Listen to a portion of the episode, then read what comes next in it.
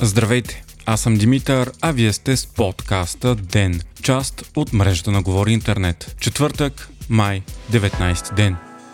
В рядко безсъбитиен за последните месеци ден, днес основната новина у нас се превърна монтирането на метални решетки на входа на Народното събрание. Новите съоръжения са били поставени по искане на НСО заради пробива в сигурността на сградата по време на протеста на Възраждане през януари. Тогава протестиращи направиха опит да нахуят в Народното събрание и някои депутати бяха блокирани, а НСО барикадираха входа с дървени врати. Любопитно е, че тогава протестиращите срещу COVID мерките симпатизанти симпатизанти на Възраждане се опитаха да окупират сградата, където бяха останали предимно депутатите от същата тази партия. От Възраждане се възползваха от случая днес да заявят, че металните решетки са поставени от страх на депутатите, че хората ще им потърсят сметка. От се отвърдят, че отдавна са препоръчвали подсилване на сигурността на сградата с такива съоръжения. Междувременно Националният институт по недвижимо културно наследство към Министерство на културата заяви, че решетките са поставени в нарушение на закон закона за културното наследство, каквото е сградата на Народното събрание. Затова и решетките трябва да бъдат премахнати.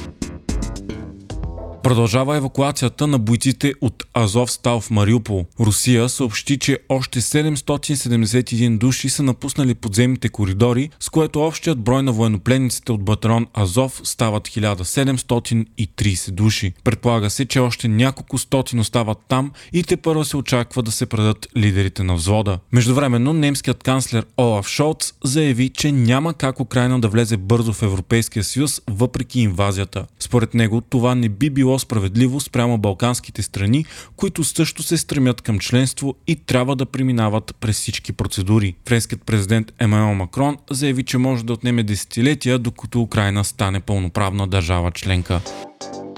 Световните океани са достигнали рекордни нива на топлина и киселинност през миналата година, съобщава Световната метеорологична организация. Освен това, топенето на ледниците е подпомогнало за издигането на морското равнище още повече. Океаните в момента са по-киселинни, отколкото са били в последните най-малко 20 000 години, заради това, че поглъщат повече въглероден диоксид от всякога. Това влияе пряко на морският живот и екосистемите в океаните.